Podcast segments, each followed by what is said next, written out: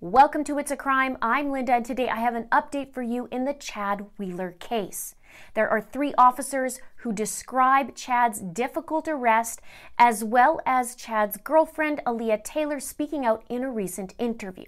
But before I get into it, if you'd like to be Hey, it's Kaley Cuoco for Priceline. Ready to go to your happy place for a happy price? Well, why didn't you say so? Just download the Priceline app right now and save up to 60% on hotels. So, whether it's Cousin Kevin's Kazoo concert in Kansas City, go Kevin, or Becky's Bachelorette Bash in Bermuda, you never have to miss a trip ever again. So, download the Priceline app today. Your savings are waiting.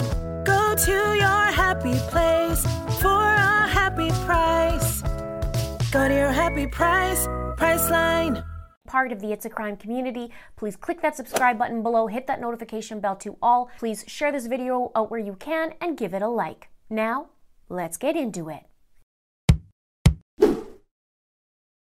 Chad Wheeler is the ex NFL footballer who was recently in the news for beating up and, in my opinion, attempting to kill his girlfriend Alleah Taylor. She was interviewed by CBS and spoke about her experience as well as her relationship with Chad. Alleah had been dating Chad for six months and was living with him. And she would describe their relationship saying, We were like best friends. We did everything together. I even introduced him to my family. We would babysit my nephew together. On January 2nd, three days after Chad's birthday, Alleah says she got a text from Chad with a picture of his hair cut. And right away, Alleah thought this was concerning because his hair was everything to him. He loved, just loved this long hair, um, refused to cut it, and it, it surprised me and it worried me. I came home and Chad was trying to play it off as if he just kind of cut his hair. But then as time went on throughout the day, he started going downhill emotionally. Now, Alleah later told police it was the beginning of a manic episode. Chad has bipolar disorder, and she said he snapped into a dark place. She then goes on to describe what happened that night. It was reported that Chad asked her to bow down to him, and when she wouldn't agree, he choked her out not once, but twice. She also lost consciousness twice. He, um, he, he stood up and he told me to bow down. And I asked him why, and he, he didn't respond. He just told me to bow down again. And I told him no, and he, he immediately grabbed my neck. And that's, um, that's when things began. Do you recall what happened after that? When he grabbed my neck, he, he threw me on the bed. And um, I remember looking up at him and asking him, please stop, Chad. It's me. And um, I just immediately knew the look in his eyes. That was it. So Alleah runs into the bathroom. She goes and she texts Chad's dad as well as family members to please call 911 because she's worried that Chad's going to hear her call and freak out. Chad's dad then phones Chad and asks what's going on, and Chad says just chillin' while he eats his dinner. But Alleah actually ends up calling 911, and this is what was released. Please help me now. I'm gonna die. Now, police arrive, and in previous reports, it says how tough it was to actually detain Chad and that a taser had little to no effect. Chad is 310 pounds and is 6 foot 7 inches tall. But there were more details that came out about his arrest and the fact that it took three police officers to detain him. When the officers arrived at the apartment, they heard a woman screaming from inside. They forced their way into the apartment and then broke down the bathroom door, which was locked. Chad was in the bathroom with Alleah, and she was crying with her face covered in blood, and her arm was actually reported hanging limply at her side because Chad had wrenched on it earlier while she tried to get off the bed and run towards the bathroom. So the officers then tried to detain Chad, and reports described the event as a violent struggle. They used a stun gun on him, but as I said, it had little to no effect. Chad was so strong that with the combined weight of the three officers, which was 700 pounds, he was still able to move around and prevent them from putting his arms behind his back. One of the officers stated, When I grabbed a hold of Chad, I could tell that he was very solid and muscular as he was not easy to move. As the three of us, with a combined weight of about 700 pounds, were on top of Chad, I could feel him lifting his body up like he was pushing up to get away. Chad, whose massive size took up the whole length and width of the bathroom floor, was able to lift his body about three to six inches temporarily with what appeared to be little effort from him. Again, due to his sheer size, it was difficult to detain Wheeler within the small space. In addition to the space constraints, any attempts to place his arms behind his back were met with Wheeler tightening his body and contracting his arms. Wheeler was able to easily move my body while I tried restraining him. After several commands, Wheeler placed his hands behind his back, but we were unable to handcuff him at this time. Wheeler would intermittently tighten his body and attempt to pull away from officers holding his limbs behind his back. So that's when the police used a taser that I mentioned earlier that had little to no effect, and handcuffing Chad wasn't any easier. One of the officers were able to finally handcuff him, and they actually requested a police van to bring him to jail because they were concerned that he wouldn't fit in a standard police cruiser. And according to the police, Chad yelled, Sorry, I don't beat women, several times. I did mention that in my previous video. Now, back to the interview with Alleah. She talked about the aftermath and said this. I still have to regularly get like my concussion checked. I have bolts and still and a steel plate I'm going to have forever in my arm. I'm going to have going to have to deal with this the rest of my life. Now, when she was asked if she thinks Chad's behavior is directly connected to a mental health issue, she said this. To be honest, I don't know he went and ate dinner after doing this to me, and he didn't take the same approach with the cops as he did with me. So they went to court and he got out on a $400,000 bail and he was supposed to be in court on February 11th. They pushed out his trial date. It was supposed to be on April 6th, and that got pushed out.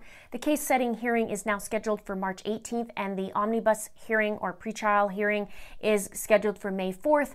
And it's been said that that might also be continued or pushed out. June 1st is the current scheduled date for the actual trial. Now, a spokesperson for the King County Prosecutor's Office said the date was moved so that both the defense and prosecution have time to acquire and sift through discovery material. Chad Wheeler is charged with first degree domestic violence assault, domestic violence unlawful imprisonment, and resisting arrest. He faces 8 to 12 years in jail. However, let's see what he actually gets. Now, Alleah was there in court and said this about being there. Why was it so important for you to appear in court? I didn't want him to think that that he had that power over me, that I wasn't going to defend myself. And I thought, how easy would that be for him and his legal team to be able to say whatever they want without having to look me in the eye? And she asked if he should serve jail time, in which she said this I definitely do think that he should. I have to say the hardest part of all this wasn't wasn't the surgeries, wasn't any of that. It was getting a call from my niece and nephews. They thought they had lost me. And the pain in their voice, I will never forget that. I will never forget that. This isn't Chad's first time either having a history of violence. In December 2015, he had an altercation with police. He wasn't arrested though, but it was reported that he threatened a teammate. He also punched the walls and windows of an apartment, got into an altercation with police, and then was taken to the Los Angeles hospital for a psychiatric evaluation. In an NBC News report, it alleged that Chad was possibly under the influence of drugs or alcohol and therefore didn't recognize a fellow offensive lineman, so he threatened him. That prompted his outbursts, a call to the police, and then officers firing beanbag rounds at a fleeing Wheeler to subdue him.